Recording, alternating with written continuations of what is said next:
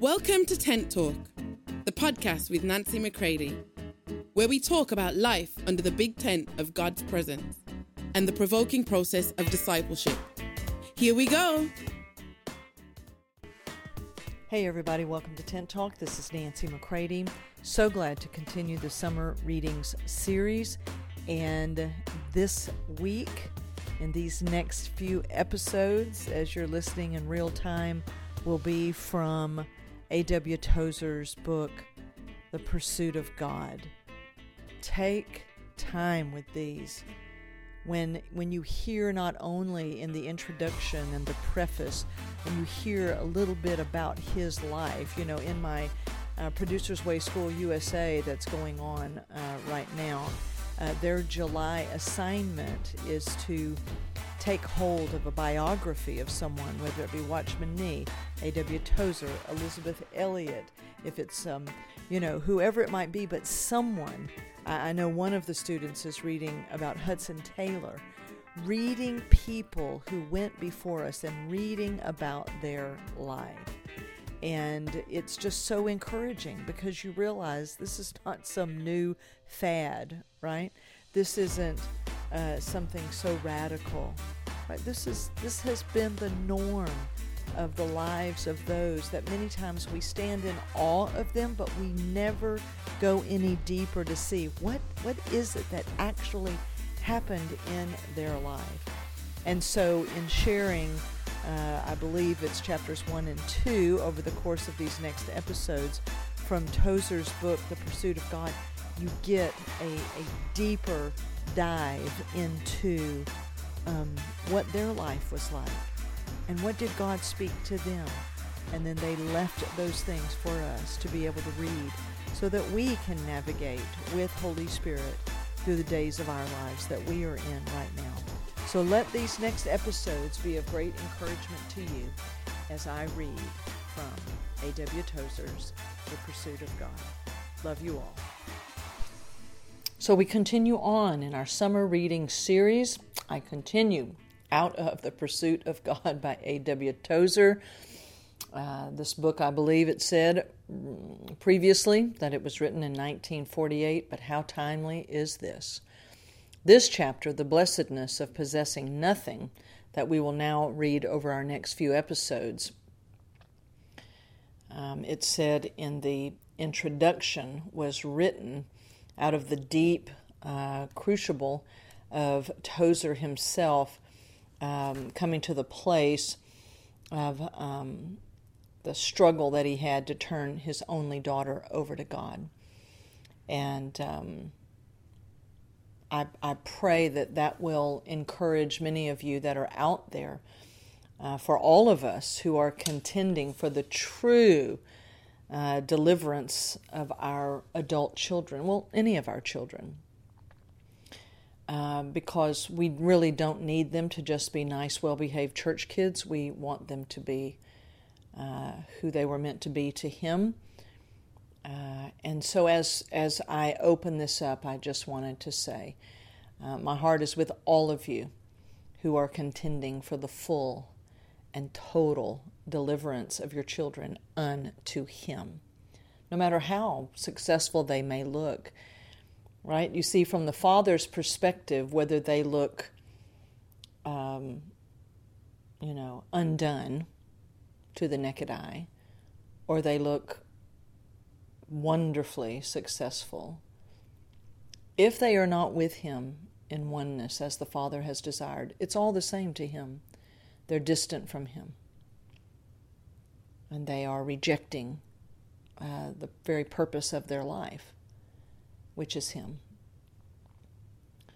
Because I've had to come to a place in my own life um, that I would not uh, any longer just be satisfied with my children looking okay.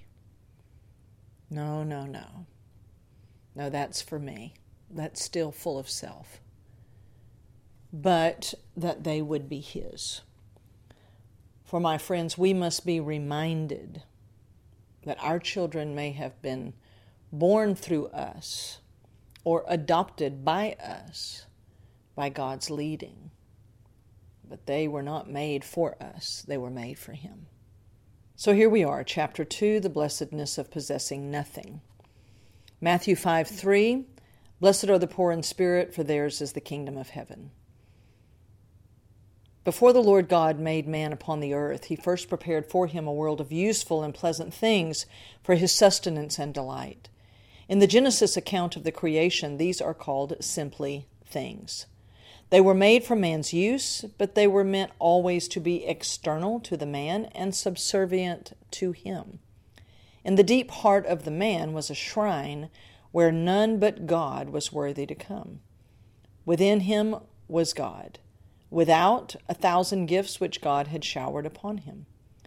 But sin has introduced complications and has made those very gifts of God a potential source of ruin to the soul. Our woes began when God was forced out of his central shrine and things were allowed to enter. Within the human heart, things have taken over. Men have now, by nature, no peace within their hearts for God is crowned there no longer. But there in the moral dusk, stubborn and aggressive usurpers fight among themselves for first place on the throne. This is not a mere metaphor, but an accurate analysis of our real spiritual trouble. There is within the human heart a tough, fibrous root of fallen life whose nature is to possess, always to possess. It covets things with a deep and fierce passion. The pronouns my and mine look innocent enough in print, but their constant and universal use is significant. They express the real nature of the old Adamic man better than a thousand volumes of theology could do. They are verbal symptoms of our deep disease. The roots of our hearts have grown down into things, and we dare not pull up one rootlet lest we die. Things have become necessary to us, a development never originally intended. God's gifts now take the place of God, and the whole course of nature is upset by the monstrous substitution. Our Lord referred to this tyranny of things when he said to his disciples out of Matthew 16, 24, and 25, quote, If any man will come after me, let him deny himself and take up his cross and follow me. For whosoever will save his life shall lose it, and whosoever shall lose his life for my sake shall find it. Breaking this truth into fragments for our better understanding, it would seem that there is within each of us an enemy which we tolerate at our peril. Jesus called it life and self, or as we would say, the self life. Its chief characteristic is its possessiveness. The words gain and profit suggest this. To allow this enemy to live is in the end to lose everything. To repudiate it, to reject and disown it and give up all for Christ's sake, is to lose nothing at last, but to preserve everything unto life eternal. And possibly also a hint is given here as to the only effective way to destroy this foe it is by the cross.